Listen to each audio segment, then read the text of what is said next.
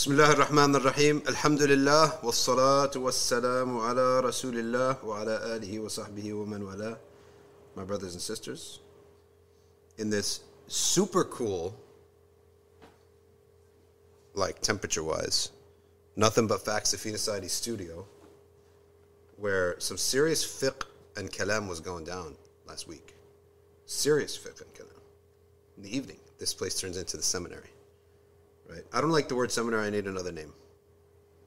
What's another name? Is it too bad to call it madrasa? Madrasa? Is that the connotations? Um, no. We gotta think of something. Ribat. Ribat al Fath. How's that? Ribat al Fath. Because that's what they, the Habayib call their schools. Ribat. What do you think of that? Donation from Noah Johannes. For Ashari Ninja Warrior. Yes. NW. Eid says madrasa is nice. Ma'ahad al Fath. Ribat al Fath. Yeah. Right? I like that. I like Mahad Ribat. Yeah. Something more like It's African. got a. Shami Yeah, yeah. and Afri- uh, uh, Mediterranean feel yeah, to it. yeah. Okay, today we are on Surat. We're going to do Surat because I'm not sure where we left off because it's been like three weeks between since we did this, but we're going to do Al Zalzala. Right? Okay. We're on Al Zalzala today. And we're reading from Sayyidina al Imam al Baghawi. Okay. Now, by the way, um, what about Zawiyat al Fatih? Ooh, I like that. But Keeps the Salafis out too. and, and either way, by the way, your mic is on, right? Yeah. Okay. Either way, this thing is not. It's not. It's it's meant for people who are really ready to study. So it's going to be an Arabic term, right? Right. It's not going to be a vanilla term like Safina Society. Everyone could say it, right? It's going to be made pe- for people who they already know how to uh, read out. Problem is with the word al fath, right? That's the issue, right? Because oh, you were on qari'ah, you said, okay. I believe so. Yeah. Um, because the issue of the ta and the ha, people will say fath. If you Yeah. translate it, they'll That's say the fath. Yeah, yeah, yeah. So what do we call it? Conquest school? Conquest Conquest State University? Uh, all right. Or Victoria College. Victoria College. Because that's what fath means. Fath means victory and conquest, right? Yeah. So, anyway, we have time to think about it, but we'll see. But that's the fath is when I said to Habib Omar, we're going to have a masjid. He said, Masjid al Fath. That's what he called it. Yeah. So he didn't. Recently or a long time ago? Like, no, like when we just started this thing. there we go. There it is. So- So Al Fath, Yeah. Ma'had Al Fath. Think about it. Let's ask uh, our, our let's ask our sh- our shareholders, Sheikh Haroon, Sheikh Nisar, Yeah. Murad. These are the people that we're going to build it on them, on them because they're powerful, mashallah. SubhanAllah. They're really powerful in I didn't know that.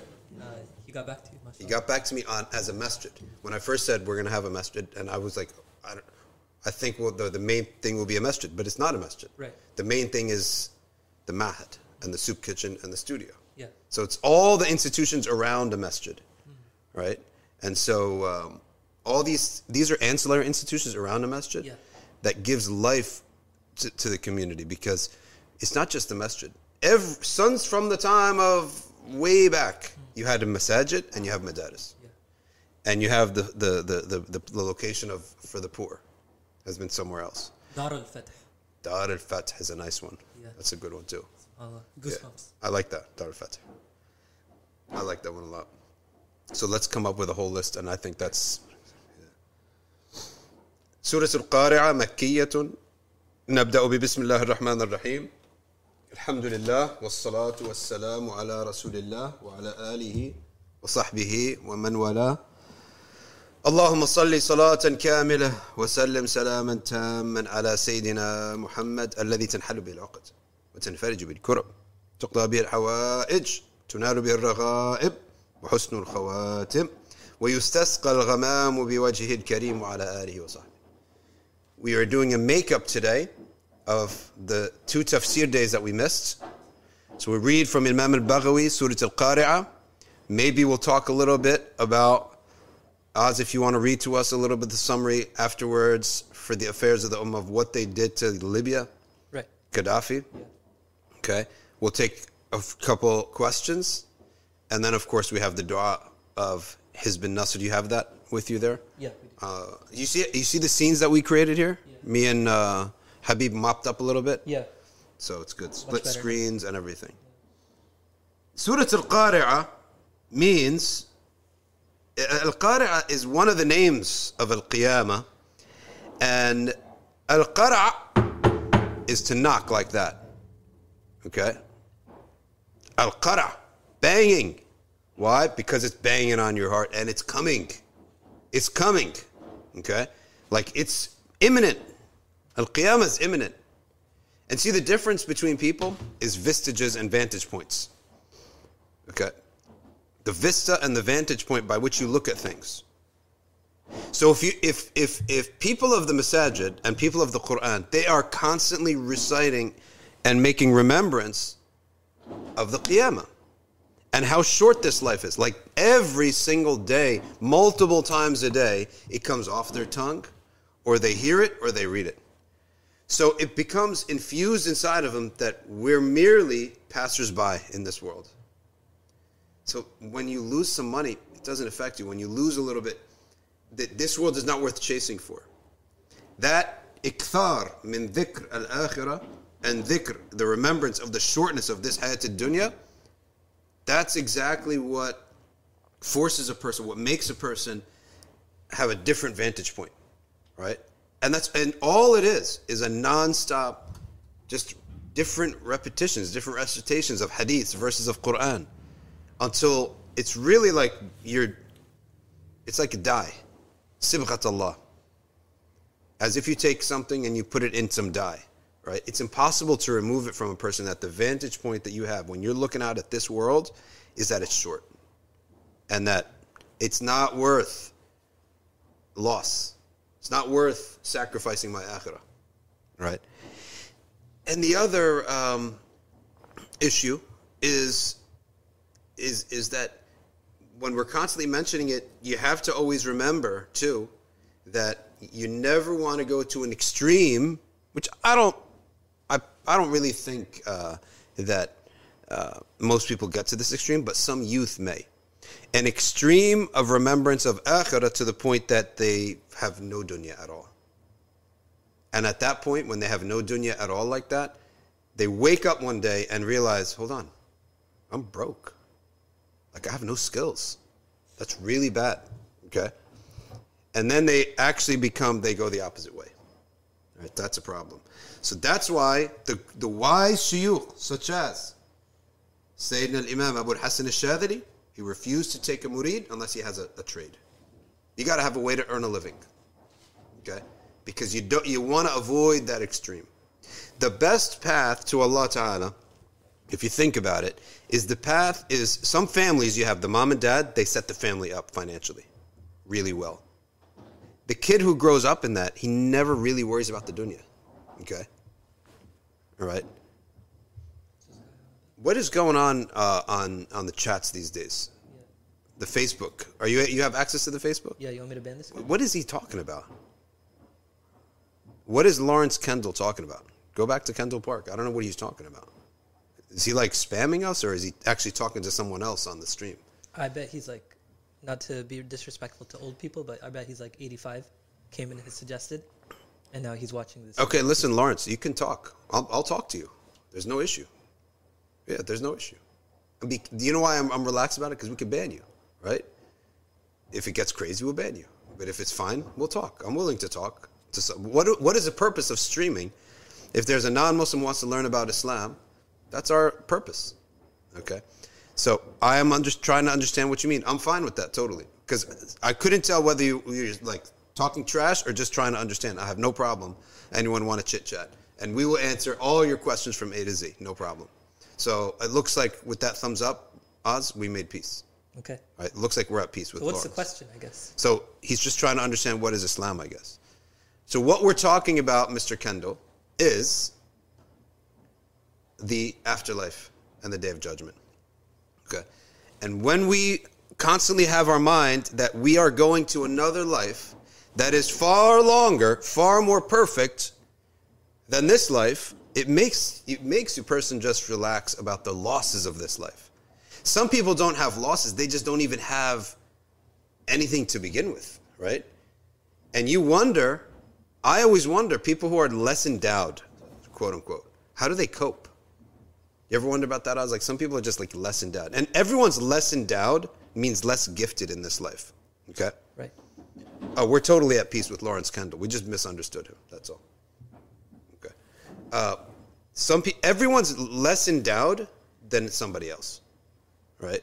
I mean, you got Michael, the Michael Jordans, the Tom Brady's uh, of the world, who have everything that you can ask for of hayat dunya of this life. The word dunya means this life.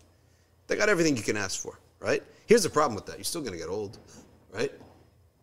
No matter how much you have of perfection of this life, you're still going to get old. Your skin is going to get wrinkly. You know how much how depressing it is for a lot of people when they're investing their entire world in this, their entire energy into enjoying this life. Then they look in the mirror one day and their skin gets wrinkly, Right. and then they try to do all these plastic surgeries, right? And then what do they do with the skin? They just put Botox. By the way, everyone on Botox looks the same. Right. You ever notice that? It is the scariest thing. People put Botox in their lips, in their cheeks. They all look the same. It's the weirdest thing, right? It's amazing how every human being that God created looks totally different, even though the factors are, are, are you can count them on your hand Right. cheekbones, nose bones, lips, chin, forehead, right? Like you can count them on your hand, but the subtleties, no two human beings ever look different. Uh, ever look the same. But as soon as we get involved with plastic surgery and Botox, they all look the same. And there was a set of twins out of Europe. They loved life. Okay? They love life. And we're no better than them. We love life too, but we, we love life in the right way, in the sense that we understand what actual life, the perfection of it, is going to happen in the ne- next life. But we can have a good appetizer in this life that'll get you through it. Right. Right? But these guys, these folks, when they start stretching the skin, pulling, doing all these things, and you look terrible. I got to tell you, sometimes you see, you know, like your old movie stars like Bob De Niro, like Robert De Niro Yeah. and you see him starring in a movie. Oh, you can't even walk, right? He can't walk. He's walking like a senior citizen, right? Which no offense to that, but he's playing a role where he's got to be a mafioso or a gangster. And wallahi, I felt bad for the guy. Like he's trying, he's trying hard to still be in the game. Even those guys, they like they do Botox and things like. Oh, that. Oh, they do. plastic They do everything. Pretty much everyone in Hollywood. Everyone in Hollywood's fake, right? And we do we can do plastic surgery if you have a deformity, right? But we don't do plastic surgery for no reason, just to, to increase yourself, right? But I'm telling you, he doesn't even walk right. He had to do a movie a couple of years ago, before COVID 19, where he's like a young mafioso. And they were able to digitally make his face younger, but the body is like arched and he's too old. Res- age with respect. We age with respect, man. Subhanallah. Look at our scholars and our shiyukh. They age with dignity. Even the even the Christians who worship God and they believe in the afterlife, like there is still some benefit in that in this life. Even though we say, okay, you, you got things wrong, but there are still some benefits in this life. And and and, Allah will give people, you know, a reward or compensation, I should say, for the true things that they, the good things that they did, right? So they age with dignity, and they age with respect, not trying to still be in the game. So al qari'ah means it's coming. The the the word qari'ah, the explanation of the chapter of the Quran, which is called al qari'ah, it means that thing which is knocking on the door. Okay, it's knocking on the door. Al qari'ah. And then there is a rhetorical device here. Okay. Al qari'ah, mal wama adraka mal. This is a rhetorical device. Al qari'ah, what is the qari'ah, and who will inform you about al qari'ah? Okay. So when you re- repeatedly ask a question over and over and over, what you're doing is you're you're heightening the excitement or the interest in it. Okay. And the Prophet sallallahu alaihi wasallam, the Messenger peace be upon him, used to say things, and he used to leave it hanging. until a Sahabi would ask about it. Okay? So he would say something and just let it hang in the air until somebody would ask about it. Because when you ask about it, when you ask about knowledge, you remember it better than when you are just told. وقال الفراء كغوغاء الجراد شبه الناس عند البعث بها يموج بعضهم في بعض ويركب بعضهم بعضا من الهول كأنهم جراد منتشر Listen to this. The- how many human beings can we estimate ever existed? Like a rough, rough, rough estimate. Like we have charts. And we've seen in the modern era, the chart of human population is no longer going the normal growth rate. It's going like this. Re- the, re- the growth rate is absurd. Okay? But, I mean, Oz, why don't you stick one of these things on the screen? Okay? Because the growth rate of human population was slow, slow, slow. Then it hit a, uh, as technology developed, right? Amazing growth. And we Muslims have a different view. We never say there's too many human beings on the earth. What are you talking about? Who's the creator of human beings, right? The create the one who created these human beings, okay, is the one who is going to nourish them. So you don't have to worry about their nourishment. All right? We just have to distribute our wealth uh, uh, properly. We don't distribute wealth properly. We have greed. We got greed because people have no belief. All right? They think this is the only life we're going to live. Right? So we never worry about overpopulation of the earth and then go and tell kid people not to have babies and not to have kids. Okay? You know, ever notice? This is only in the brown countries that they tell people not to have kids anymore. Stop having kids. They go to the Africa and Asia and they tell people they're not to have kids. They never do that here. Right? So it's the opposite here. So Allah subhanahu wa ta'ala tells us, Al Qari'ah mal. And he says that people on that in this uh, in the day of judgment will be so many when they're resurrected. There will be so many, they will be like locusts all over each other. There was a movie back in the day. I saw the trailer. I never watched the movie. It was called City X or something like that. It was with Brad Pitt.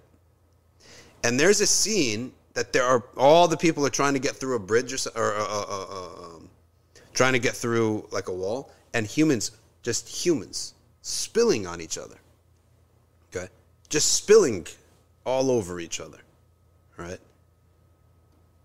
And that's exactly what Allah says on the day of judgment. It's going to be like that. World War Z is the movie. I never saw it. I saw the trailer. But human beings just pouring all over, naked, no clothes.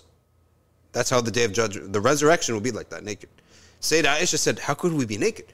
The Prophet ﷺ said, "This of the the, ish, the the events of the day of resurrection will be so uh, uh, uh, shocking to people that nobody will worry about anyone else's nakedness." Okay, and that the events of the day of judgment, all right, will what are they?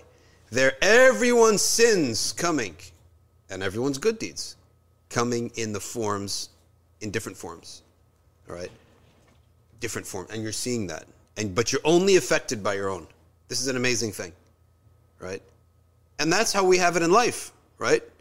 In life, if two brother and sister are in the same house, one sister sleeps at night and the other sibling stays up doing haram all night, doing something sinful all night. When they wake up, they're in the same house, right? One heart is full of light, one heart is full of darkness. They're in the same room, they're sitting at the same kitchen table. One heart is full of light, and the other heart's full of darkness. Even though they're next to each other, they're not affected. Likewise, on the day of resurrection, two people could be right next to each other. One guy's being chased by his sins, the other is being umbrellaed by birds that are the reflection of his recitation of Quran or good deeds. So you could be right next to each other, total different experience, but you're seeing it all. Okay? That's the difference. In this world, it's all in our hearts. Okay? It's all in our hearts in this world. And sometimes you could see it on the faces of people. Okay? You could see it on people's faces, the light or the darkness. Right? If you ever are in a materialistic like you're stuck. Look at the faces of the people who lived that life, right? Nothing is nothing can possibly be worse than these people when they age in a selfish, materialistic, and hedonistic life. They age, and then they're tossed aside because the new models have come in, and the 40 and 50 year old models they have to retire. Nothing for them to do. Or the guys who are you know strapping in their youth, they're done with now. No one's interested in them anymore. Their skin starts sagging. Okay, so One thing I've noticed is that everything from the dunya, that you know, all these pleasures, Mm-hmm. they all they get used up. Food, you know, it gets consumed. Consumed. You know, even good smells like bakhur, right? It gets good used up. Anything that is like the pleasure of the flesh Yes. in this life, and it doesn't have to be that way. You know, we use tools all the time, and we could use a tool for the next 200 years, Yep. and it's not going to break. It's not going to get used up. Yep. But for some reason, Allah has designed our bodies that pleasure. We have even like a refractory period, Mm-hmm. so it just gets used up. everything that is so called dunya, Right. it ends up negative at the end. Like there's a negativity to it. For example, you can't eat so as in, uh, uh, uh, you can't eat up to a except at a certain limit. Like you can't eat forever. Right. After one or two plates, it's painful to eat. So the same thing that you went after is now painful. Every single one of these superstars of the past, you never scroll uh, and or get it- and YouTube. Where are they now? Right, and some of them are really in bad up, shape, shriveled up. shriveled up. Sometimes they're out of shape, and sometimes they're broke Right. right? Some of these Hollywood stars. So everything that is of the dunya means the, this lower world, and these temptations that we're told to put a limit on it. We're not told to avoid it altogether. We're told to put a limit on it and use it only in what is permissible. The haram will always mess you up at the end. I mean, alcohol and drugs and gambling never has a good ending. Right. Fornication and adult, this stuff never has a good ending. It's like who goes into this thing thinking that you're going to be the one who comes out of it alive? Especially gambling. Gambling could not exist if the gambler himself has a good chance of winning. If the gambler himself can win, the house would have gone bankrupt. The, the cards are all stacked against you. The house always wins. And the only time they don't win is to make sure you keep coming, to get you addicted, right? So you can keep coming. Let's go to the tafsir. القارعة ما القارعة ما أدراك ما القارعة يوم يكون الناس كالفراش المبثوث like locusts spread out Shh, so many humans كالفراش وتكون الجبال Is that a block? uh, thanks for the, the the full example Uga thank you very much for the uh, medical uh, details there appreciate it We got kids in the chat. وتكون الجبال كالعهن المنفوش. On the day of resurrection, there's a debate, and it's it's one of those totally academic debates that's not important to us. Where does the resurrection happen? Does the resurrection happen here, or is the Earth mashed up with other planets? Does it make a difference to you? Right? It's one of those questions. What does it make a difference? If I throw put you in a court of law and there's paradise here, okay, uh, uh, and hell there, does it make a difference where the court of law is? Who cares where it is?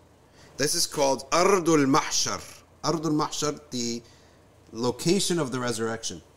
Now, the location of the rex- resurrection is most likely it is on this earth, except that this earth, يوم تبدل الأرض غير الأرض.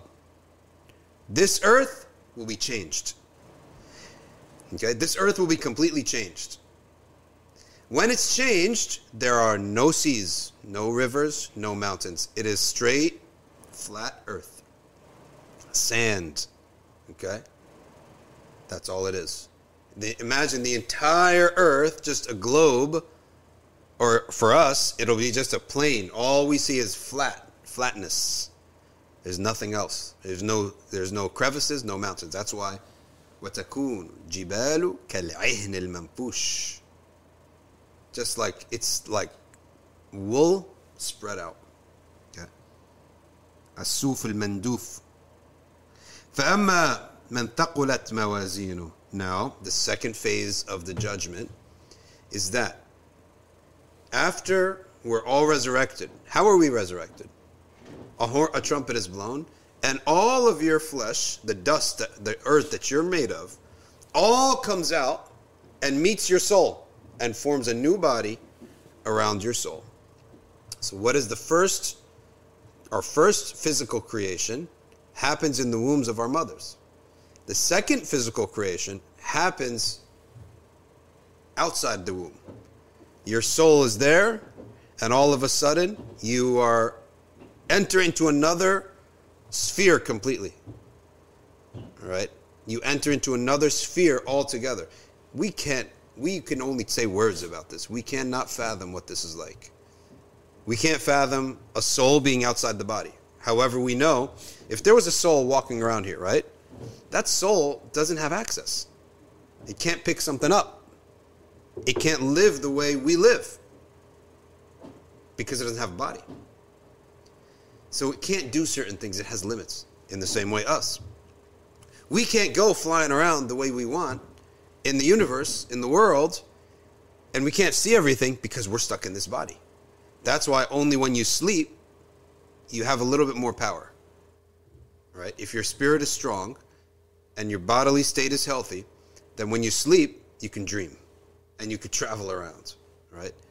So, this is all stuff we can talk about, but we can't really fathom it unless until it happens. And when it does happen, we can't come back to talk about it.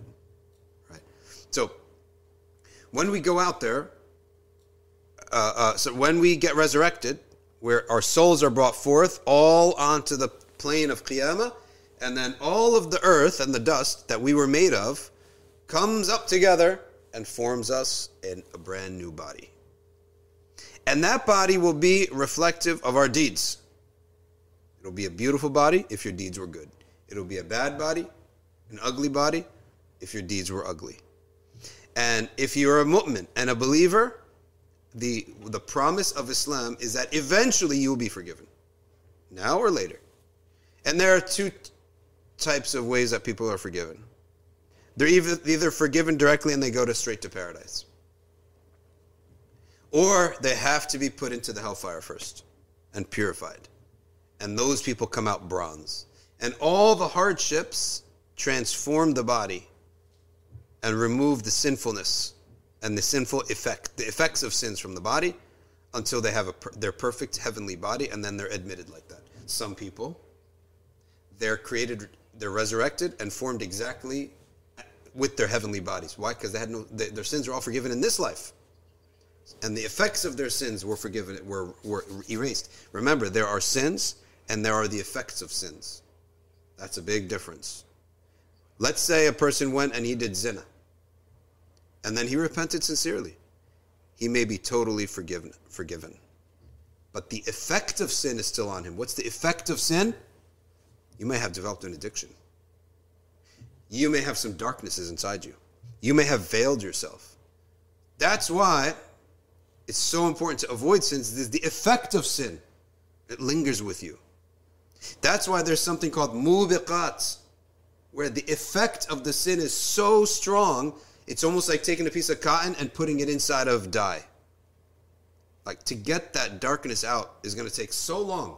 It requires life altering repentance, hajj, and a lifetime of ibadah. I have a question. Shoot.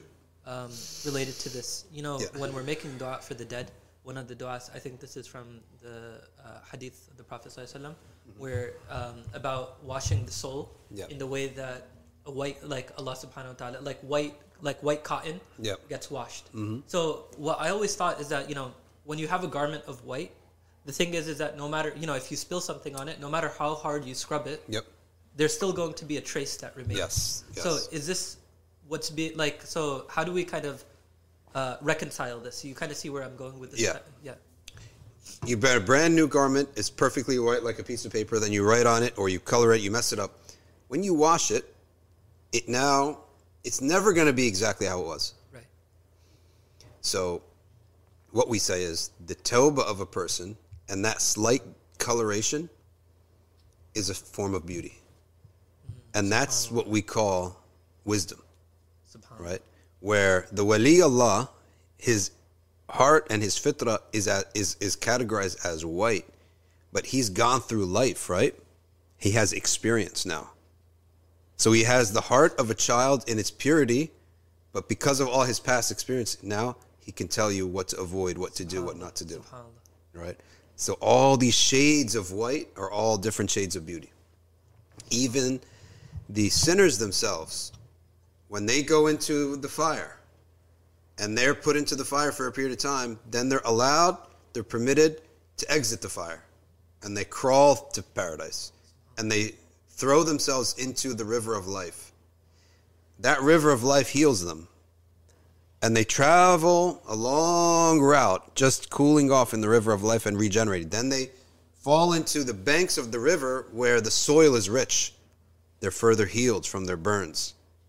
They come out looking bronze and they have a nickname in Jannah, the Jahannamiyin. And they have a beautiful tan to them.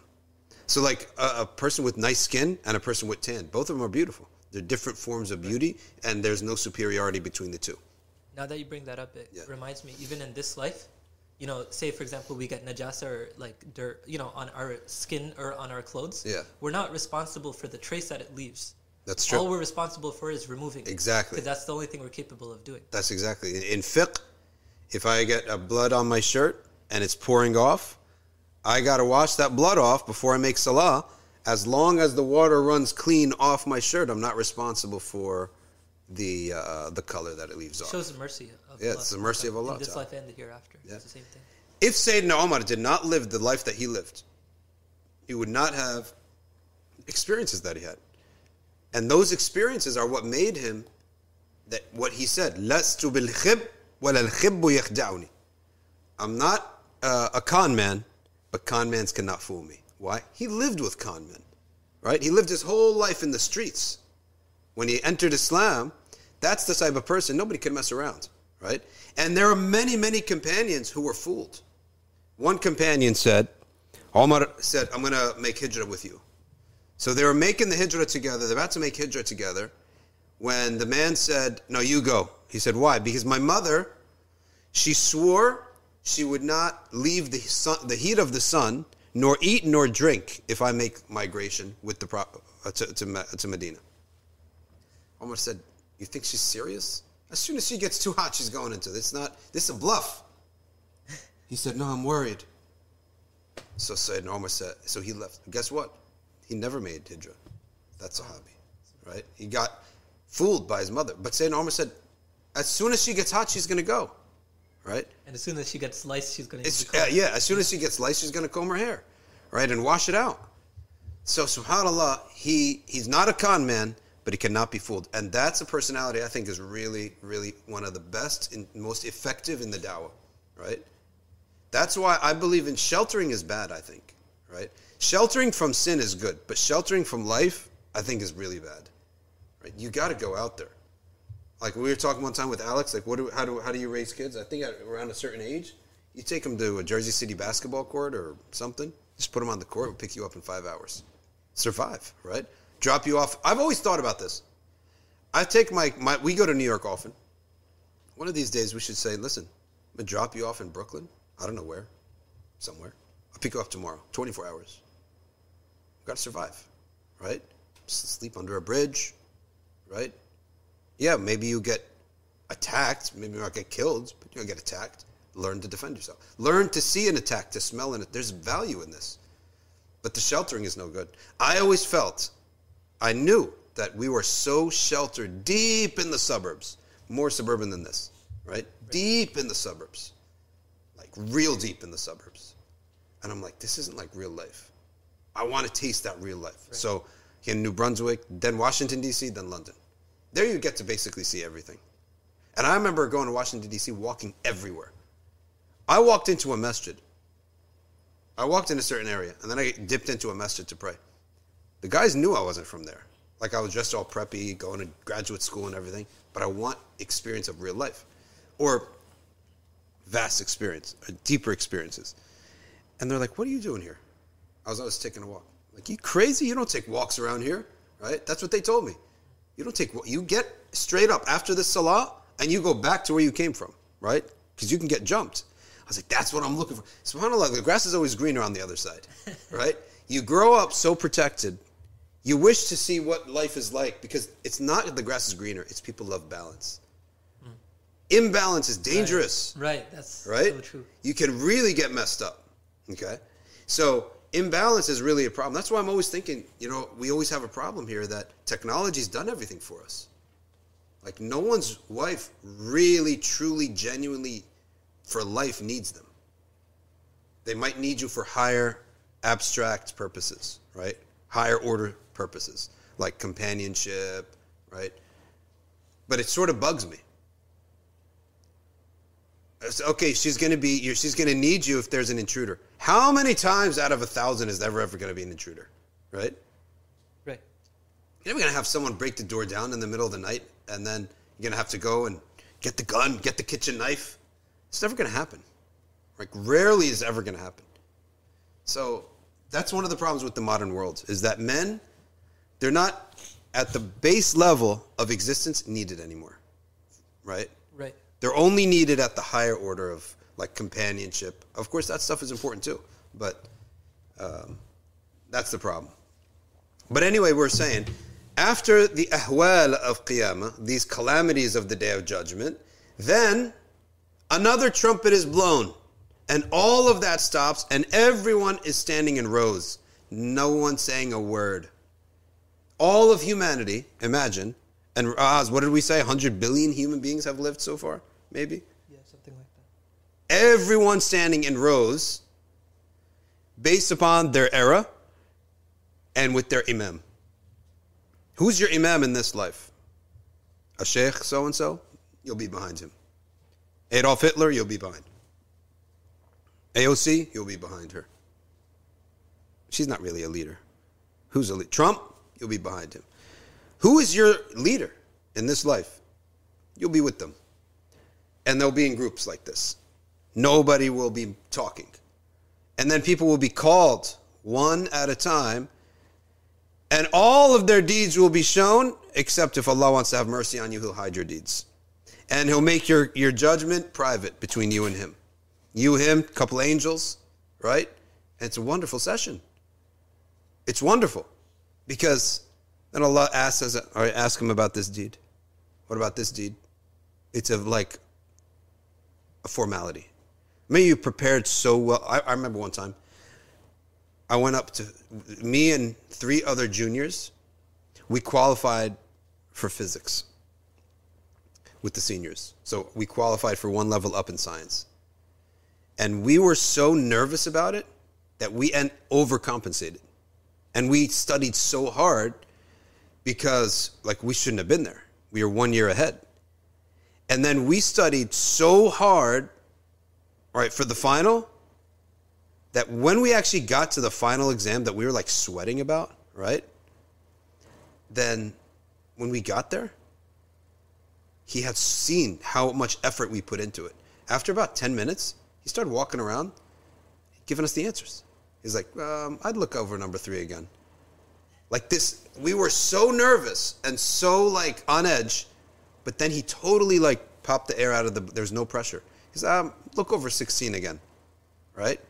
It's like, oh, 15 is good. We basically gave it to us. He gave it to us. If you spend your entire life taking Allah seriously, you're not going to find a shock on the day of judgment. You're going to find ease on the day of judgment. That's what Allah says, Ma'al usri yusra. You worked hard here, you're going to find it easy there. And this is a private gathering, small, short, right?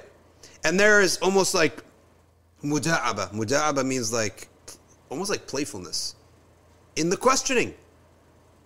Oh, these little sins, make them hasanat. Then the person said, oh, I had some big sins too. You want to make them hasanat too, right? That made the Prophet laugh, sallallahu alayhi wa sallam. So that's where on that day you, you, you reap your reward. And there were other people in the finals, they were goofballs, right? He didn't help them. He only helped the people that, and the same thing with Qiyamah. So that's where what this ayah is talking about. فَأَمَّا الَّذِينَ فَأَمَّا مَنْ ثَقُلَتْ مَوَازِينُ His scale is heavy with good deeds. right? His, his scale is heavy. Lot of good deeds. Then Allah Ta'ala makes his questioning very easy and short and quick. And there's no stress. In fact, there's enjoyment. If you prepared really well for an IRS audit and you had a friend who used to work in the IRS, right? And he helped you out. When the IRS audit happens, that's there is no stress in that meeting, right? It's completely relaxed. Um, as opposed to when you get shocked with the IRS audit and you had messed up and cheated, you go to jail, right? So, وأما من خفت موازينه فأمه هاوية Ummuhu Hawiya. What is ummuhu? The um of something is not always just the mother of something, it's the source. Okay? And it's the destination. He is going into the Hawiya is something that goes far down like an abyss, has no ending to it. Okay. Al Hawiya is one of the names of Jahannam because you go down into it. When you get thrown into the hellfire, there are parts of the hellfire you can fall for 70 years, you don't reach the bottom. Imagine that. Subhanallah. وهو المهاواة لا يدرك قعرها you don't hit the bottom, you just keep going and going, and, and that becomes a state of misery. قال قتادة وهي كلمة عربية قولها العرب للرجل إذا وقع في أمر شديد if he falls into a major calamity هوت أمه You ever uh, go to high school and you show up and you totally forgot that there was an exam? Like this happens to everyone at least once like the dread. There's like dread completely, yeah. right? It's like one of the worst things Your that could skin happen. gets clammy, oh, get you sweaty. get clammy. This is Yeah. terrible, right? This is what. It, imagine that times fifty, you know, million. وقيل أراد أم رأسه يعني أنهم يهوون في النار على رؤوسهم. They're thrown head first. The أمه, أمه being his head, thrown into the hellfire in that way. وإلى هذا التأويل ذهب قتادة وأبو صالح وما أدراك ما هي Again, asking, who's going to tell you? How do you know about it? What do you know about it? الهاوية وأصلها ما هي okay. ما هي أدخلها فيها للوقوف للوقف والاستراحة ثم فسرها فقال نار حامية حارة قد انتهى حرها okay. uh, you know these surahs, the Meccan surahs, they don't have a lot of tafsir. It's just what it is. Why? Because these surahs, if they're they're meant for the new Muslim, Mecca, these are new Muslims, right? It's, it's new to the Quran is new to everybody. It is as it is. These surahs of Quran, the short surahs of the Quran, they are as they are. Just what the word is, that's what the tafsir is. And it's also for kids to recite. It's not like the surahs of Ma'idah and Ali Imran that have a lot of rulings, or it's pointing to a story that you don't know, right? Because these surahs came to the Quraysh fresh. They don't know anything about Islam or Quran or Deen, or Tawheed or, or anything. And the surah comes to them just as it is. Right? So that is the tafsir of Surah Al Qari'ah and the ahwal and the phases of the Day of Judgment. When you get judged, your deeds are put in scales. Everything's given a physical form. So it's put in scales. Okay? And then um, you're given a receipt, and that receipt is in the form of a book because it's huge. That book you're given to your right hand or your left hand. So we have the ahwal, we then have the scale, the, the, the judgment, the scales, the book, and then you're told to go. When you're told to go past the spot of judgment, right? There's a location of the judgment itself. You're told, you're given your book, you're finished with that, move on. Like in an airport. Go get your luggage now, right? You pass the visa, go get the luggage next. So likewise, you pass this, the, the judgment area, uh, area, go. So when you go, there's going to be a bridge. That is the sirat, which is the next phase of judgment. Behind that sirat is the courtyard of paradise. And the mu'mineen will wait there until, the, until all the Muslims and all the believers have arrived and the Messenger of Allah sallallahu alaihi wasallam knocks on the gates of paradise, then it is opened into a bigger courtyard. And in that courtyard, there's a great assembly. In that assembly, all of the mu'mineen cannot imagine how many hundred thousand of angels are there attending to. Then Sayyidina Dawood opens with recitation of the Quran. Then the Prophet sallallahu alaihi wasallam. Then Allah subhanahu wa taala, speech of the Quran is heard, and then people don't want to leave until Allah subhanahu wa taala sends an amazing bird. People don't want to go to their paradise. Everyone's told now go to your kingdoms. They don't want to leave. So Allah sends a bird, and that bird is so beautiful, they keep looking at it. Everyone will go look at it, and it will make them go to their paradise. Except the Messenger of Allah sallallahu alaihi wasallam. He goes back out to the to the plains of war. He passes the sirat and he goes into the fire. Sallallahu alaihi wasallam. Of course, he's immune from being touched by it, but he pulls people out. Pulls people out. While all the people are enjoying their paradise, the Prophet, he has his followers are still in trouble. He goes back out and he makes more shafa, more shafa, more shafa. So, uh, let's now take Q and A. Okay. You guys hear that? You guys hear this? Uh, who's rapping in the back? Where's that from? Oh, the Yeah, those car- guys. Yeah.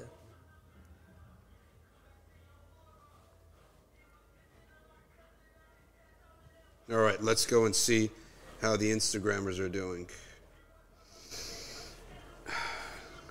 So one person, I think Hamza asked, um, "What if the Prophet ﷺ is my leader?"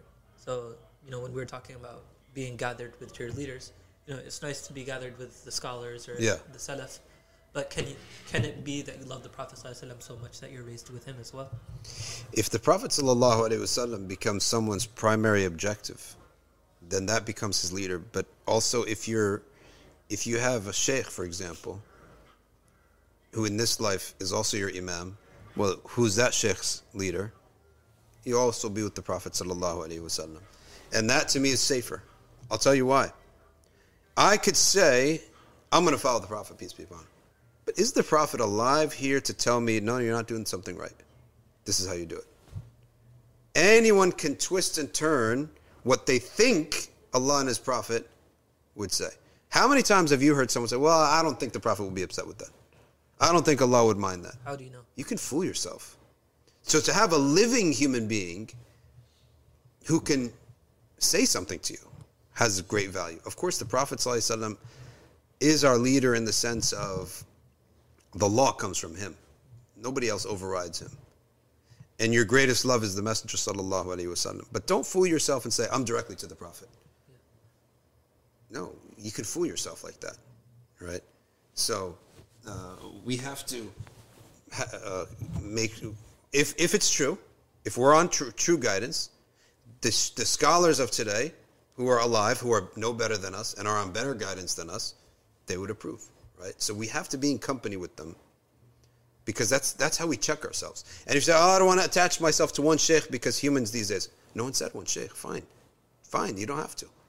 It's with a jama'ah of Ahl Sunnah, and that's the idea of jama'at Ahl Sunnah. And I'm telling you, the people who say I'm going to just do it myself and between me and Allah and His Messenger, they go astray, because you can imagine something about God and His Prophet that's not true. Here's a question from the Baha'i B. I'm currently working with homeless peeps. Some of them are Muslim and they want to do istikhara. How do they do that when the shelter isn't pure? As long as you don't physically see najasa on you, on the floor, you can make sujood on that. Or they could take their jacket off and make sujood on that. We can't send our daughters out to experience life in the way you said. No, no, this is for the sons. You don't send your daughter. You shouldn't do that for daughters, right? Oh, I want you to toughen up, and that's not the uh, way of Islam. That's not the. It, it, that's the. If if we have gender roles, there is a, a spirit of gender roles. Okay. The spirit of gender roles for us is anything that involves danger and aggression and conflict should be taken up by the husband or the father or the brother. Anything that requires mercy, compassion, and and um, sensitivity, fragility, like dealing with a baby, fragility in these things should be taken up by the women of the home. If we're going to do break up, that's a general breakdown, and I'll give you the proof.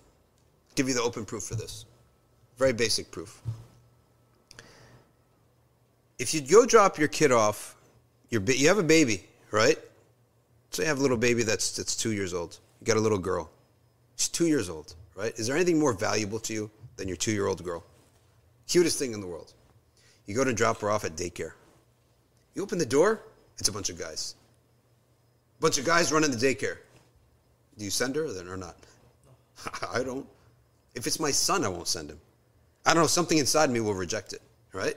I think 99.9999% of human beings on the face of the earth, your baby, two years old, and I need to go to work, so here, go to the daycare, and you see a bunch of guys with beards. Oh, Abu Khalil, right? Abu Khadija. Abu Khadija. okay. Uh, no, thank you. I'll take him to work. I'll put him in my a, a playpen in my office. So you wouldn't accept it. It's just your fitra will not accept it. But if I go and I say Sarah and Khadija and Fatima, it's fine, right? It's acceptable to yourself.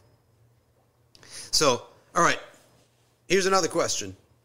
There's an intruder at the door. Five of them. And you're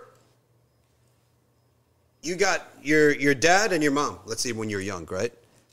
Who do you expect to go and deal with them? It's got to be your dad. Your mom goes and your dad stays. Is your fitra? You will be warped for life. I guarantee you, you'll be warped for life. And a woman can earn a lot more than a man, right? Earning in these day and age does not mean that they're involved in danger and conflict. But if there's some some guys knocking on the door and they have ill will, I expect if I'm a young kid, I expect to be with my mom and I expect my dad to be out there. This is fitra. I don't care what studies tell you otherwise, what universities tell you otherwise. This is how human beings have been from the time of Sayyidina Adam. When Sayyidina Adam ate from the tree, who else ate from the tree? Then his Hawa also ate from the tree. But who did Allah Ta'ala address? So when it came time to be in trouble, right? And we don't say it's, in trouble as in the Prophet committed sin and he's in trouble. No. Like when the pressure came, who did it come on? Come on, Sayyidina Adam. Sayyidina Hawa wasn't questioned, right? She was not questioned. It was Sayyidina Adam who was questioned. And many tafsirs have talked about this, right? So, that which is danger, conflict, and aggression is for the males. That which is compassion, sensitivity, and fragility is for the females. And if some philosophers, philosophies, and groups don't like it, no problem. You go do your thing, we do our thing, all right? Let's see what your home life looks like, first of all, if you even have a home life. Where will people without a leader stay? They'll be on their own if they had no leader.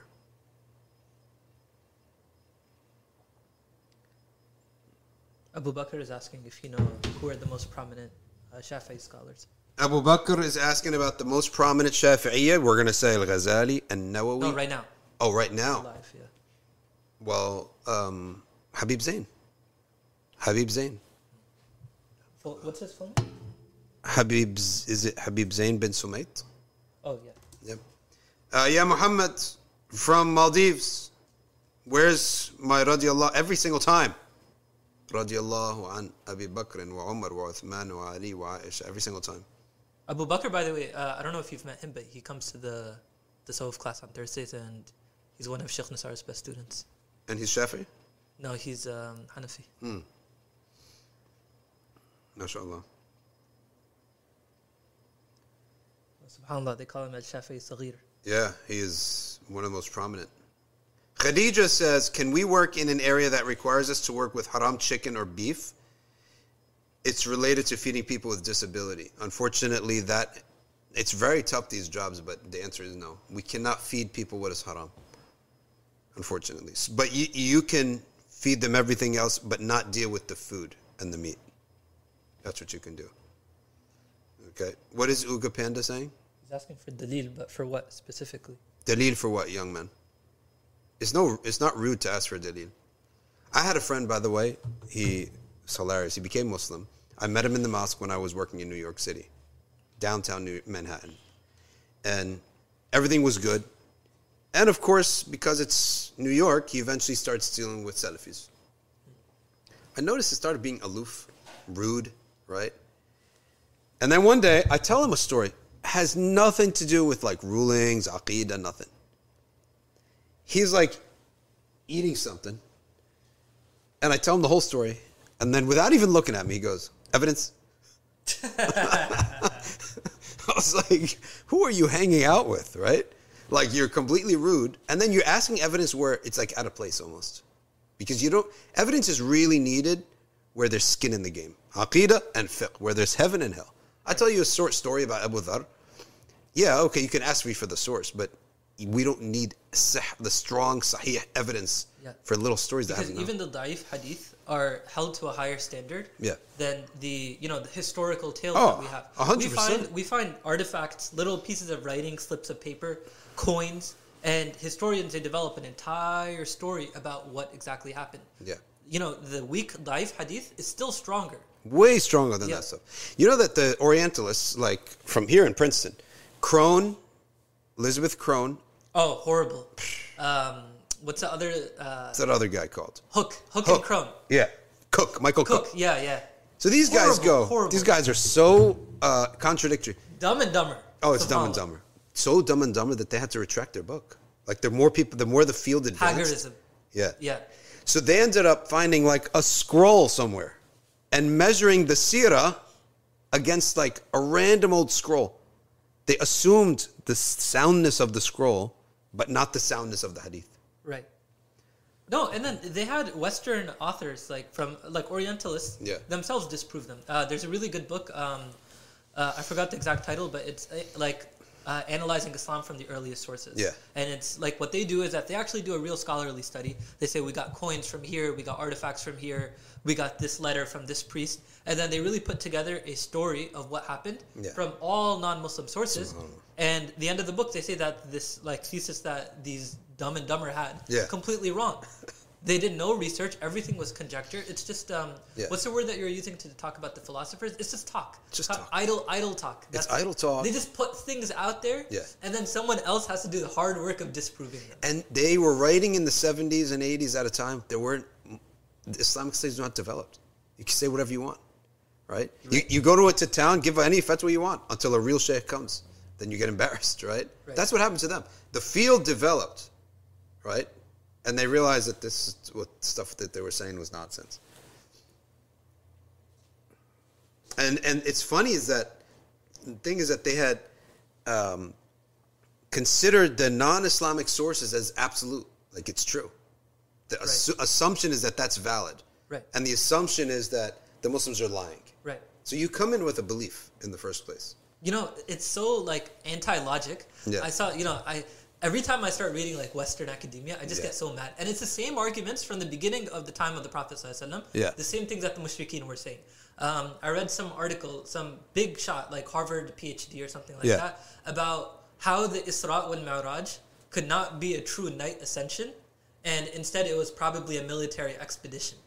And you know, it's the same thing. Denying the Isra wal Mi'raj Yeah. is this thing that the mushrikeen and the kuffar have always done. Yeah. And you know, what he did was that he said, no, you know, this word Esra, it actually has an Aramaic or a Sabian origin, and it means military expedition. Like, what? yeah, why would they be, why would the unbelievable. kuffar be so mad Yeah. about a military expedition? How would it be a fitna? Yeah. When Allah says this is a test, how would that be a fitna? غير Subhanallah. منطق. No. logic. Uh, and wait a second. Why is there this assumption that everyone in the past was dumb? right. Like you're going to come here halfway across the world from another language and another people's, but you figured it out. But all those people in the past for for a millennium and a half, what because they're brown and African and Asian, they're dumb? They got fooled? Or they're willingly fooled? Or they're lying? All of them? Not a single one of them was honest. You know, I feel like every person has a trigger, especially scholars. You know, Yeah. you'll see one one topic. Yeah. My trigger is when I see Muslims believing these Western. Oh my God. Oh, I can't stand It's it. unreal. Salafis, Wahhabis. I could, you know, that's fine. They're trying to be sincere. They're trying to find Yeah. what the haq is. But these like Anyone Muslim who people who fall this. into this Western academia nonsense. That's really, why I could, I literally, physically, I physically could not continue sitting in the conference. I went to, when as an academic, Right. Starting off, you got to go to these conferences. I physically couldn't go into them. Like I, I the, just seeing the nature of the person who buys into that stuff is someone who loathes himself, Right. right? And wants these people to define him and his religion for him. Such creatures to me, like one thing about them is like they, they, they, they have such a loathing for themselves and such a cowardice. And I couldn't stand being in these conferences for uh, two days. I had to leave early. Right. Right. I had to leave. I couldn't stand it at all. Right. Let's see what else we got here on Facebook. Okay. Let's see if what's happening on Facebook. If anyone has any comments or questions, and we have Lawrence Krauss was here, or Lawrence, Lawrence. uh, of Arabia. What's his name? Oh. Lawrence Kendall was just asking friends. Here we go. Okay. Does the prophet tell you to hide and murder human beings? This Murder, murder by definition is killing without right, right? But sometimes killing is necessary. Murder is never necessary, right? Kill, murder is killing without right. Okay. I think he was alluding to shogi. Khashoggi. Yeah, we don't. We don't Saudis? take. That's not. That's Oh not my. Chop him up. If I had to imagine, I don't know. I, I don't want to assume either. Would someone consider as be a fasiq for doing minor sins like handshaking and listening to music? Mm, would they be a fasiq for that? I mean, no, no, they wouldn't be a fasiq for that. That's a, these are minor sins, but a a fasiq is someone who does sins openly, unabashedly. That's the difference. Openly and unabashedly. So I guess there is a spectrum based upon the, the, the degree of the sins. So he's that's such a person says, oh, openly and unabashedly I'm doing that. Another guy's openly and unabashedly unabashedly selling alcohol. They're not going to be the same. Okay. By the way, everyone who wants to go over Maliki Click, uh, right after this, we go to Maliki Clicks. We have a stream in which we're going to read on. We're going to talk about tasawwuf, and in particular the tasawwuf of Imam Nawawi. This is going to be very good, very beneficial, because some people are still under the impression that this science of tasawwuf is jumping and dancing and being grave worshippers or whatever they say. Uh, so we're going to talk about that. From which hadith Malikiya leave hands side by side? Go to safinasociety.org backslash sedl. I'm going to write it here for you. So I actually gathered them all. But you're also missing the point on this because hadith is not the highest source of authority in defining the sunnah according to Imam Malik. According to Imam Malik, Amal Ahl al Medina is mutawatir. And that's a hadith in and of itself. That is treated as a hadith. And so when they say that this is how the Salaf were praying at that time, that is the highest source. Yeah. When doing wudu in the bathroom, which contains a toilet, can you say Bismillah? You say it very slightly to yourself is acceptable. What's the music that plays at the end of NBF Lives? That is our own chorus that we had made for us. The same people who made Ertugrul made it for us. And it's all voice. The intro, which we haven't put out yet, has some synth in it and then voice. One thing, um, uh, we're doing uh, Mustalah Hadith, right? And it's written by uh, Sheikh Tahir Rayyan. Uh, no, not, um, what's his name? Um, Mahmoud Tahan. He's a Shafi'i, Yeah. and he talks about the Mutawatir Hadith. Yeah. and he gives all the requirements for what is a hadith and what, what is considered mutawatir. And if you look at it, all of the requirements for Amal Ahl al Madina meet the requirements of mutawatir. 100%. Yeah. And so that should be enough. Yeah. And Malik did not come up with this. He learned it. He was taught it by Rabiat al-Ray. When he said, what about this hadith? He said, Alfun an alf ahabbu ilayya min wahidin an wahid. Taking a thousand from a thousand, it settles more in your heart that this is true. And epistemology also does have a concept of settling in your heart, right? Like epistemology satisfies the truth. A sound transmission, truth satisfies the intellect and settles in the heart more than just one from one. a transmission of one from one from one, right? So epistemology does have this concept of being intellectually satisfying, right? A proof that is one of the signs of, of truth. Any plans to come to England? I think. wh- What do you guys think? Next summer, maybe we do a massive England trip. Like all of us go to England. Before summer, before uh, Maybe spring break. yeah, yeah, Okay, we'll see about that. We do a massive England trip like a Euro tour. like- because we can learn a lot. Yeah. They're they're 50 years ahead of us. The migration happened there and established 50 years ahead of us. right, They have a mosque in Birmingham that has an entire floor right, just for janazas. They have four or five janazas a day, a day. They have their own ambulance, their own, I mean, their own um, janaza truck carries the bodies, their own team. That's how many people die, let alone people who are alive. And there's, I remember when my friend Omar, he went to Birmingham. There's a cul-de-sac, and I saw this too in Cricklewood, Cricklewood, London. There's a cul-de-sac. At the end of the cul-de-sac is a big masjid. Okay. And when the adhan goes off for Maghrib, all the doors walk open up and everyone spills out. I used to go there as an antidepressant because when you're when you come from America where alhamdulillah this past subhanallah past few years for us it's been sunny. Every single day has in the spring and summer it's been sunny. Even when we get rain and we get cloudiness it's never for a full day. Like we're blessed with the sun here. We have a lot of sun in the spring and summer. Even on a cloudy day it's only going to be cloudy for four or five hours. Then the clouds go and the sun comes. You go to england you're going to you're going to get depressed. My personal experience was that i was just like oh i didn't expect this that's my that was my experience in england but the dhikr and the ibadah and the salah was my antidepressant to, to go and see the people in the masjid. So I used to go to Baker Street Mosque for Maghrib and hang out all the way to Isha. That was my antidepressant, right? And then the fun stuff is that, let's say you pray Isha, you might pray Isha early, 7.30. Then you go out with your friends and there are these fences and in between each fence is a soccer field and you play five-a-side soccer where you can't shoot there's a three point line basically. You can't shoot inside the three point line, right? So that was really fun. Those are good days. James is asking, is it permissible for, like, can a boy and a girl be friends? And he's saying like texting or hanging out. No, you can't. You're not allowed to do that. Because Allah says lower your gaze. So how could you be friends with somebody that you do if Allah doesn't want you looking at them, then he doesn't want anything else. Because looking is a broader is broader than talking, chit chatting. The only time that we talk, men talk to women, is if there's a need. Okay, like you go to work and you have a colleague, you have to talk to her. What can you do?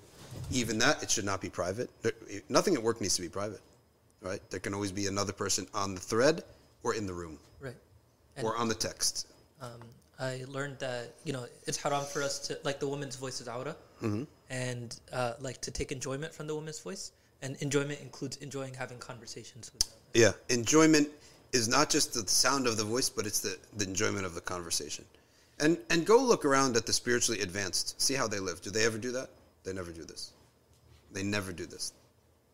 Can a woman be a, a sheikh, like a, a spiritual leader that has murids? I've never heard that. I've never seen that. But we do know and we do believe that women can be the qutb even. She could be the highest. All the ranks of spirituality are open to men and women. Okay. There's the prophethood, of course, is closed. Under prophethood is all the ranks of wilaya. And if a woman can teach, I'm sure she could teach these things. And she could be a guide. I, uh, I've never seen them as tariqa leaders, as like that. But I don't see how why she can't give out adhkar and train you in dhikr. Right. I don't see there's a reason for that. The, it's, it's a knowledge, like anything else. People would learn from Aisha radiallahu anha, Yeah. right? Yeah. But there's still a limit that like the woman can reach, where after a certain point you can't go and ask her, especially for the men who are her non-mahram. Yeah. Like you know, there's still a screen and there's still a veil between them.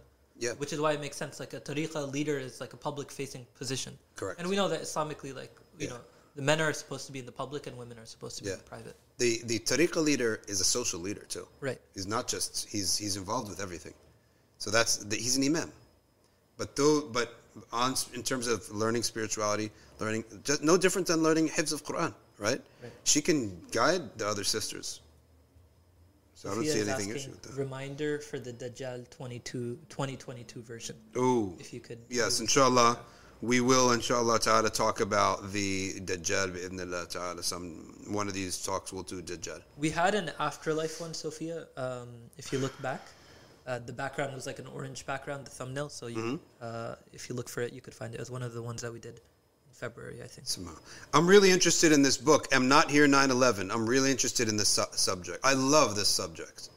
He says there's a book about a hospice doctor. Hospice care means right before death. He discovered that those who are about to die, days before their death, they have dreams all the time. In other words, all their veils are down. They have dreams on a daily basis, and they they often have these dreams in a wakeful state as well. So I'm I'm interested in this, definitely. I'll get it as a book on tape. I'll download the, the, the MP3s and put it on and listen to it in the car. Yeah. Can you do a series debunking red pill? Because uh, uh, I help a lot of Muslim groups and the young men, and rebuking needs a whole video on its own. So this red pill stuff is basically the uh, opposite of feminism. It's just the reverse of feminism, and they all listen to who do they listen to on red pill? Um, is- Oh, he's- Tate, Andrew Tate. Andrew Tate. I think he's red pill, or Yeah. he's he's close. It's all it, basically anything anti-feminist, basically, and we shouldn't be people who imitate. It's just the pendulum had to swing the other way. One one side got so extreme. One, yeah, Yeah. The one side gets. Uh, I think those, uh, all those things are um, things that Muslims should, you know, uh, they should not uh, be so knowledgeable in that and so ignorant in their, their deen because that stuff, it, it's going to color everything that you see and understand. Is it permissible to do Islamic research? Yes. Why not? Why not? I met Sheikh Asrar. I never, I haven't met Sheikh Abdul Hakim Murad for like 20 years. Last I met him was 20 years ago. You can have a sheikh outside your madhab, except not in fiqh. That's it. Of course, you can have shuyukh outside your madhab, but it just they just won't be your teachers of fiqh. That's it. Where is this live going to be after this? Um, what is uh, your uh, your page, Yamaliki Fiqh? What's your YouTube page called? Is it Revival of Man? Try out the Revival of Man. Uh, says, How do you find shiyukh? You find shiyukh by going to gatherings, uh, going to events, and then one name leads to another until you start realizing the circle of shiyukh in your area, and they all give each other their support. In other words, they, for example, if you ask me, for example, who are the du'at and the teachers that you would advise, I'm going to tell you a list of names. Those people that I that are are on the same uh, uh, minhaj and they, they, they are their aqidah sound and their fiqh sound, right? Like Sheikh Yasir Fahmi, Sheikh Rami Nasur, Sheikh Yahya Rhodus, Sheikh Amin Muhammad. These these shiyukh, okay? Yeah. Sponsors. We'll do that now. So they strengthen each other like that by pointing to each other. When you have 25 people, 30 people pointing at each other, saying, yeah, this is correct, this is correct, that gives the strength. And that's when you know what's true. Okay. Uh, we'll put the, can you put the link in here for the next live stream? Yes. Why don't we do that? Uh, can you get the Revival of Men YouTube channel, Oz, and stick the link in? And in the meantime, Patreon uh, com. Let's start with Mecca Books. Mecca Books, you can get any book from Mecca Books at a discount with the coupon code Safina. Okay? Coupon code Safina. MeccaBooks.com. Uh, pay, professors1to1.com if you need tutoring. Online tutoring brought to you by professors1to1.com. Any subject. You want to be a nurse? You want to be a doctor? You want to be a plumber? They will teach you everything. SATs, ACTs, everything in England, blah, blah, blah. Freshers121.com. And then lastly, patreon.com backslash Safina Society. This is where you are going to, inshallah ta'ala, support and be part of this by supporting at patreon.com. And we'll continue, continue to um, develop our studio.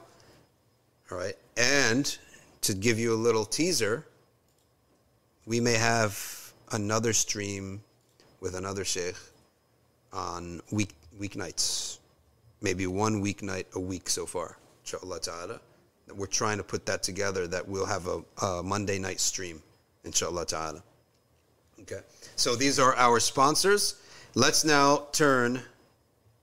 Uh, Anika saying suggestions on present day Hanafi fiqh, Hanafi shiyukh, shiyukh of Hanafi fiqh. Who out there is a Hanafite we know that's Oh, out there? Irshad is supposed to be very good. Um, Irshad online. Irshad. Uh, um, you know, um, what's his name? Sheikh Tabrizi? Irshad al-Tabrizi? No, no. Um, I forgot his full name. I don't know. Um, That's who um, Waj is studying with. oh, okay. Irshad.co.uk. Uh, Irshad.co.uk. and I think Sheikh Isam is he teaches on their platform. It's very very good. I've heard a lot of good things, and they teach some very advanced books. Okay, good. Irshad.co. Oh, Irshad's the name of the organization. Yeah, yeah, yeah. yeah. Okay. Irshad.co.uk. Okay. And Haris is saying Sheikh Faraz Rabbani, Yusuf Weltch is also Hanafi. Rabbani Yusuf Weltch. Yeah. Tabriz. Azam. Tabrazi Azam. What a, what a name. Is he from the 15th century? It's a beautiful name. Tabrazi Azam. Yeah, that's isn't isn't that like um no that's Shams Tabrizi like Shams Tabriz, Rumi's uh, uh, his friend. teacher. Yeah. Uh, Abby Khan, you're in Alaska? After all this time, you're in Alaska. Wow. Abby Khan says, if, he says that if he opened a center in Alaska, would we visit? Why not? Okay. I'm not in Alaska, he says. Turkey. Oh, he didn't say Alaska. He said uh, another Alakasa. Alakasa. Okay. All right, one more question and then we go to our dua. Can we address the family of the Prophet sallallahu alaihi wasallam? Sayyidina Ali, Sayyidina Fatima, Sayyidina Hassan, Sayyidina Hussein. We can do a whole stream, inshallah, on Imam al-Nasa'i's book on Ahl al-Bayt. Inshallah, no problem. We can do that. Another question on ArcView. Oh, by the way,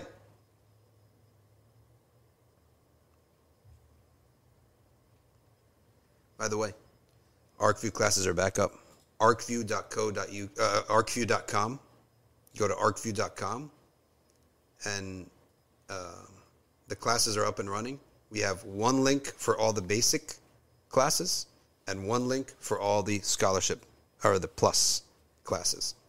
And you could take tons and tons and tons, tons of pre recorded classes. You benefit so much from ArcView. And yes, we will order them. Um, we will be putting an, an order for them. That's we're, we're revamping this summer. We're revamping the entire operation. Okay. Um, and we're making the, the, the, the entire process so much more easy to use. Okay. All right, let's now, Wednesday, folks. Wednesday uh, is the time of dua. We have to make a lot of dua on Wednesday between the Dhuhr and Asr because Allah Ta'ala has given us this day. And Allah Ta'ala has given us this great, great ni'mah that He accepts dua in a secret hour between Dhuhr and Asr. Okay.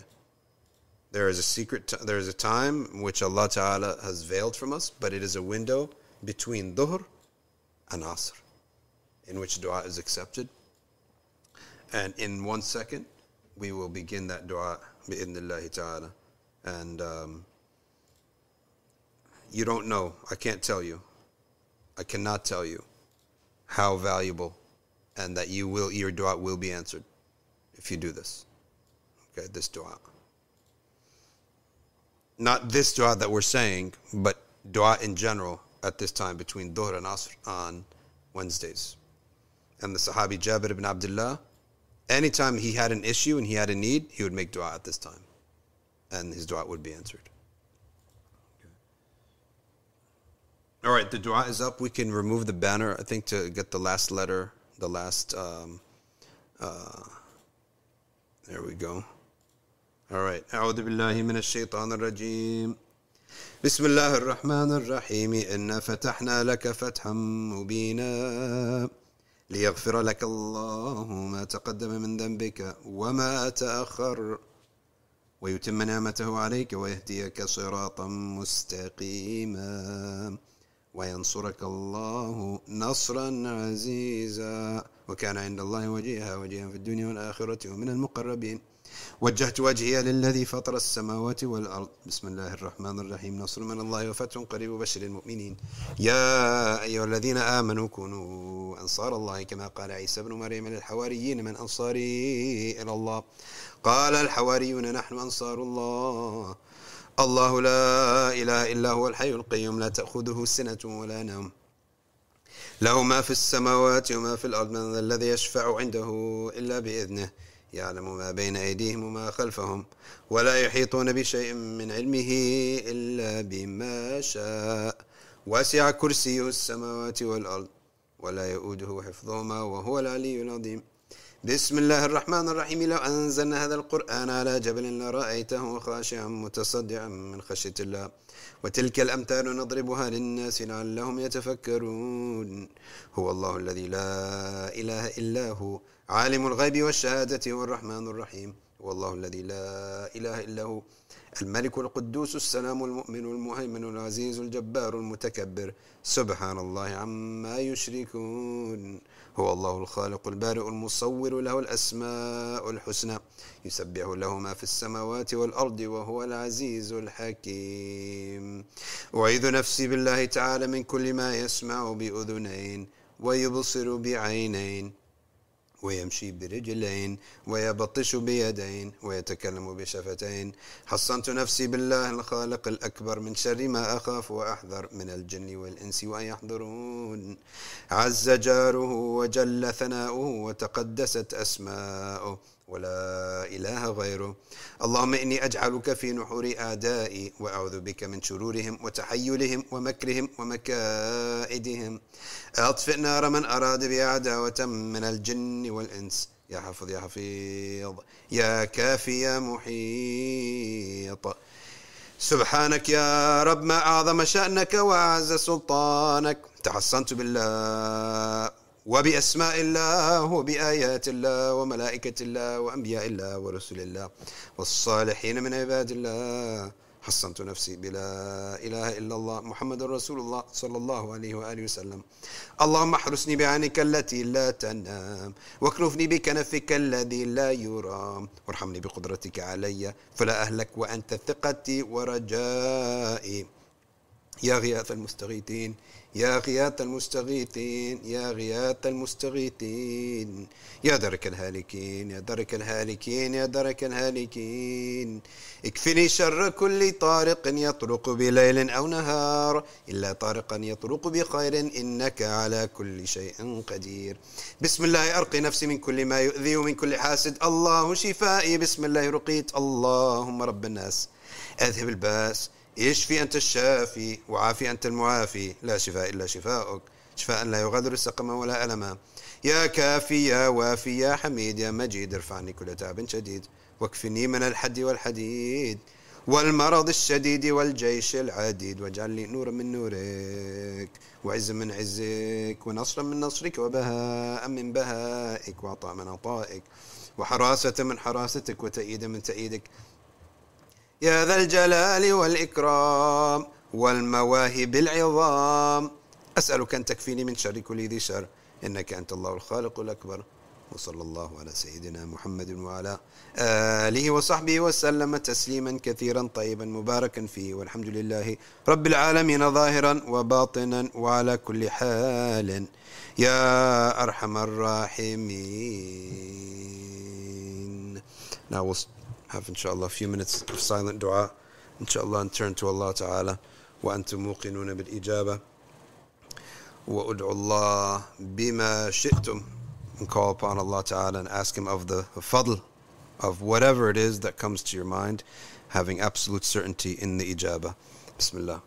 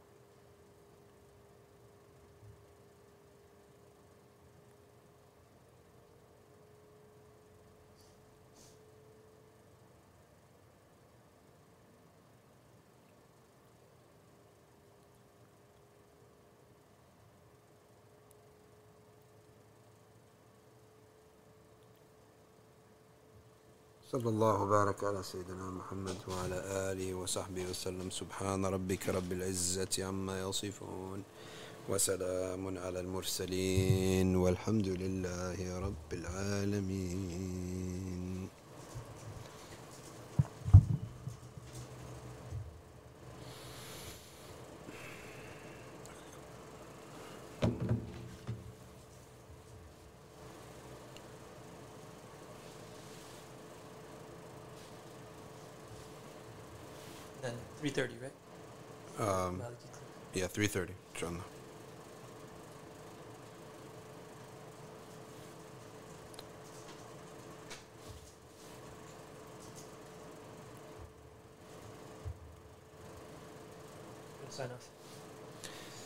سبحان ربك رب العزة عما يصفون وسلام على المرسلين والحمد لله رب العالمين Alright, assalamu alaikum everyone. We'll head over to Maliki Click's channel, The Revival of Man.